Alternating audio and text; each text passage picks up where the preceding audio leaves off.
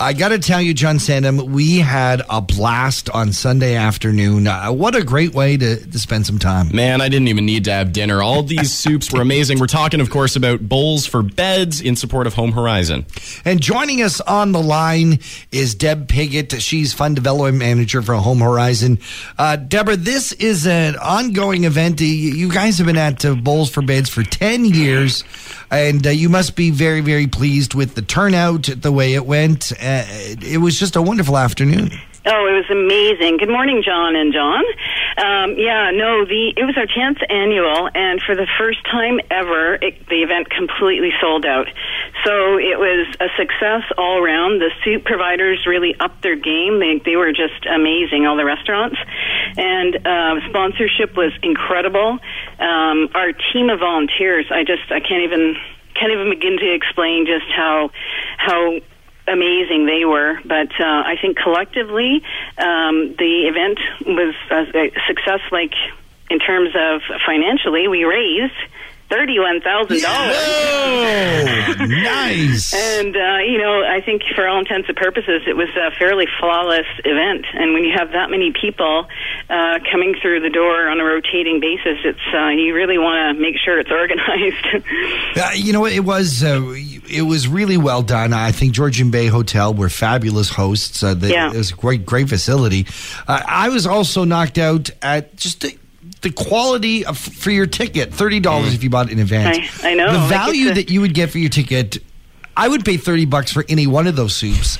I had I had fifteen of them. You had fifteen. yeah. yeah, I think the nice thing about the price point is that it uh, allows all um, the families, and mm. you know, it, it, you know, it's. I think it's a no-brainer for people to come, and we, as you probably have saw, there were several hundreds actually of kids that came in yeah. to purchase their own yeah. personal bowls. So, you know, we get the uh, schools involved, we get the community involved. We had incredible sponsorship, as you know, the new shipyards and Tara and Loretta from Remax. They were amazing, as well as anyway, the you know the list of sponsorship does go on, and that's really what helps our bottom line and ultimately helps the homeless in our community. And the real superstars are the folks making the soup, of course. And not only were, was the soup delicious, and and these were real artisan soups, and, mm. but the camaraderie amongst all of the different chefs and restaurants, it, it was really inspiring to see what a great community we have. Oh, it was amazing. Um, sorry.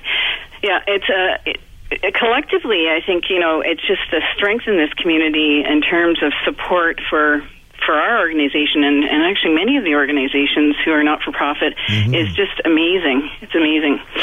Yeah, John, you were saying the camaraderie. I know especially at the event, but even after the event, we were posting about who won the Superstar Award. It was Men with Knives other restaurants and other chefs were commenting, they were liking on those statuses. So it was great to see the, the whole community really rallying behind a cause and rallying behind each other standing up for this. Yeah, and I think, you know, Men with Knives uh, were the champions, but the numbers were pretty close. Yeah. Like, yeah. you know, I think people really struggled to pick a winner. The soups were just so delicious. Well, there was a lot of ties for second and third place. So, I know. Yeah. yeah.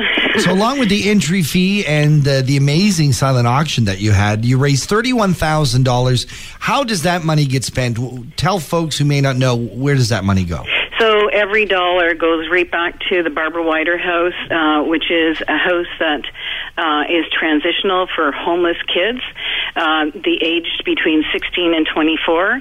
And uh, in the house, um, not only do they get like a secure place to live, but there's uh, programming to help them um, basically get themselves back in shape to be good, abiding citizens of our community. Um, and that takes a lot of work. It's a lot of one on one training, um, some mental health, illness uh, skills, and supports. Um, and so on, food, shelter, you know, all those kinds of basic things that we have, and uh, maybe even take a little bit for granted because mm. it's not necessarily in your face, but it is definitely in our community. It is vital and important work you do, uh, uh, Deb Piggot, you and the gang at Home Horizons. We appreciate you being in our community, taking care of that. If folks want to support you, if they want to uh, do some events for you, or or just send you a check, where do they go? Uh, they can go directly to our website, www.homehorizon.ca, or even just reach right out to me, Deb Piggot. Um, and I'm pretty easy to find if you just go to the website as well. Deb Piggot, congratulations to you and the gang on the 10th annual Bowls for Beds and $31,000 raised. And appreciate you being with us here on Talk of the Town. Thanks a lot, John and John.